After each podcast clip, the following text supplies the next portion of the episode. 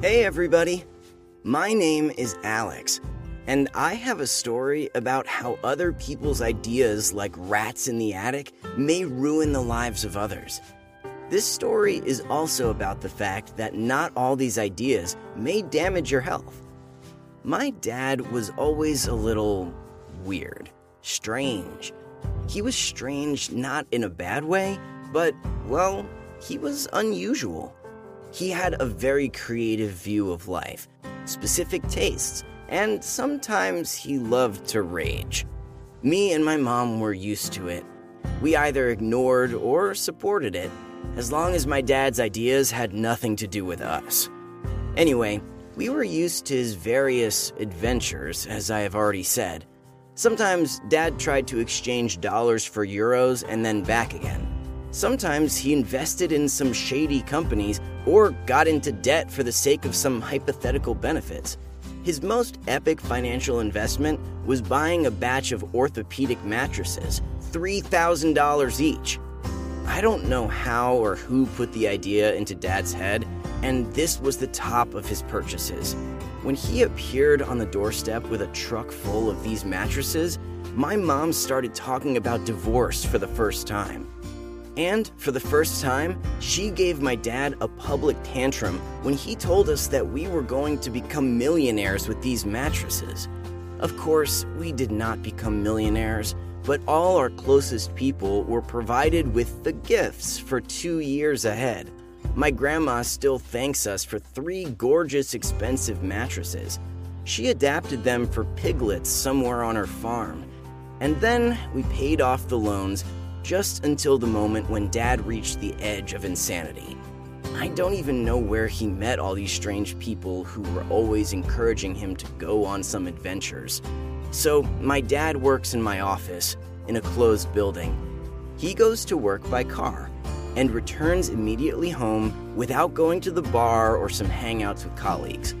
Maybe all these innovators meet him in the parking lot. I don't know. Well, yeah, this is not the point.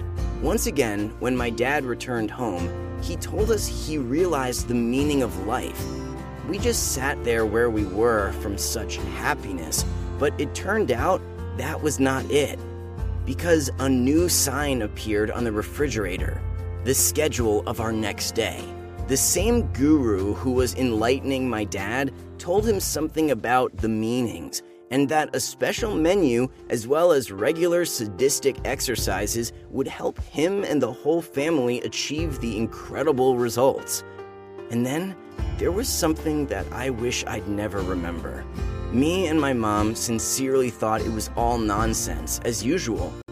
Like, we'll forget it soon, but seems like my dad was seriously interested in his guru and his ideas.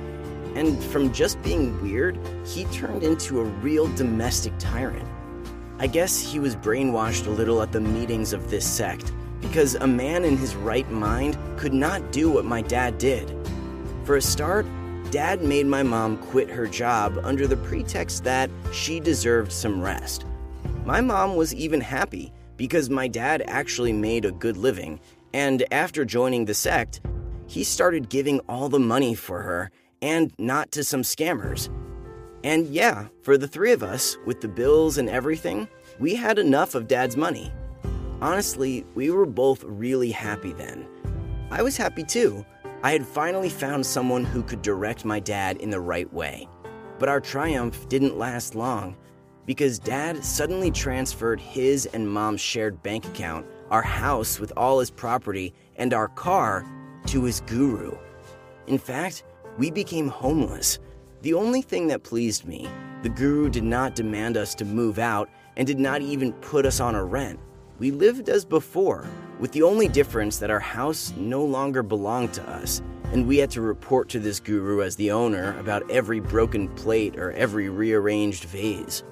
There were always scandals at home because my mom was angry and she tried to reach my dad, and all he talked about was his sect and his eternal love for everything. And then, remember what I said about the special menu? Well, it was not a menu, but a stupid fast. As in that joke, like I eat three times on Monday, Wednesday, and on Friday. And what we were allowed to eat would have been much more suitable for my hamster rather than for me or my mom. Some sprouts, grains soaked in water, nuts, and a little dried fruit. Those were our meals. As a reward, there was vegetable soup and herbs sometimes. The other days, we were supposed to starve. It would seem that my dad was at work all day and we should sit at home and eat. But my dad stopped gaining money with this new diet. They even gave me strictly limited pocket money for school, just for transport, and, if necessary, for the textbooks. I could not save money or ask for more. We had nothing. We starved and drank water more and more to deceive the stomach pain somehow. After all, the cleaning products were taken away from the house, and instead we were given nothing. It was kind of a message Wash your plates only with the water, dear wifey. The only thing was allowed laundry detergent, because my mom totally refused to wash it with her hands, even under the pain of torture. And it was impossible not to wash it because of the dress code at my dad's job and at my school. When the winter came, which is very cold in our region, with snow and frost, as it should be, a new trick from my dad's guru appeared dousing with ice water. If you don't understand, it is when someone drags you naked into the street early in the morning and pours ice water from a bucket. But in our family, it became a routine. We were swimming like this. Dad defiantly blocked the hot water pipes, then took the tub out to the backyard, making our neighbors delighted. Why didn't they call the psych ward? I don't know. I would have called if I could but my phone was taken away from me, and my mom was literally threatened with her life if I turned my dad to the police or filed a complaint against him. Maybe my dad also blackmailed the neighbors with something. I don't know. In case of disobedience, the offender was locked in the basement for the night. The list of violations included the refusal of the menu, the violation of the schedule, nasty words, and many other things so that sometimes even my dad locked himself in the basement. Seriously. Thus, he suffered for his sins and atoned for them. One of these episodes helped me and my mom escape from his crazy lunacy. Locking up in the basement was an extreme measure. Usually, me and my mom were taken there without the right to go outside. This was especially true in the days when dad carried out his punishment. Then, he even put locks on all the doors, both on the main and on the back entrance. But that day, he had some kind of party at work, and his boss literally forced all the employees not only to stay there, which was already prohibited by dad's faith, but also to drink a solemn glass of champagne to the prosperity of the company. You know, after this, dad literally barricaded himself in this basement and seemed like used self tortures. But the alcohol failed him a little, he just forgot about the back door, and we didn't wait for that glorious moment for his memory to come back. We ran away along the quiet street, taking Dad's money stash and all our documents. At first, it was difficult, but then Mom got a job, and I found a cheaper apartment for us with the help of my school friends. Our life got better, even started with new bright colors, and I noticed something that I ignored because of my physical suffering. I became the best one in sports. I even got into the school's team of combat sports. Moreover, if earlier I could get sick only from an occasional sneeze in my direction, now I almost stopped getting sick. Everyone fell down with the flu, and me and my mom went on about our business, being totally healthy. For the six months, only once I lay down for a day with a cold, but it was more because I was too lazy to write a test that day. I was wondering just for myself what is my personal thing? Maybe getting rid of dad had that effect. So I went to the hospital to our family doctor. His words really killed me. It turned out that all the torture techniques that my dad used on us are practiced in many countries, especially in Russia and further east. Hardening, fasting, special diet, and physical exercises. All this is designed to harden the body and improve the spirit, which I have generally succeeded. Of course, they don't lock people in the basements and let them go for a walk on the street. But the method itself, without the part about the faith in the guru, has been tested on many generations of people. And then the doctor added that it was obviously good for me personally and that it would be good to move on in this direction.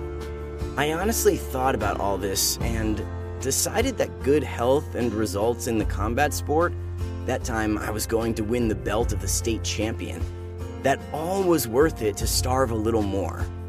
In addition, on the net, I was prompted by a more light method a contrasting shower. It is, of course, worse than hardening, but it can work at any time of the year, and I do not need to run naked into the yard, especially since me and my mom do not have a yard. Me and my mom are honestly living on an imposed, unpleasant, but such a useful schedule for the third year. My success is fantastic, and many people ask me if I take drugs or something because they don't believe this can be achieved by dieting. Mom also looks great for her age. She doesn't have wrinkles, she has great complexion, and a toned figure. I don't know about Dad, we don't cross paths. At first, we were still afraid he would follow us or something, but I think he is fine without us because he did not even try to reach us. I hope that he is doing well with the guru. And about radical ways of self treatment, I can only say one thing I don't recommend it. Such things cannot be recommended at all. Here, you have to decide whether you really need it or not. And it is also necessary to consult a doctor beforehand, because any self treatment may have fatal consequences. What helped one person can hurt another. I won't forgive my dad for this either. He just made me do it without thinking about the consequences, although the method was really good for me and my mom. Write your opinion about what you heard in the comments. And don't forget that no one has the right to impose their own rules of life on you, even if it is your parents, even if the rules work. Always think with your own head first and consult doctors.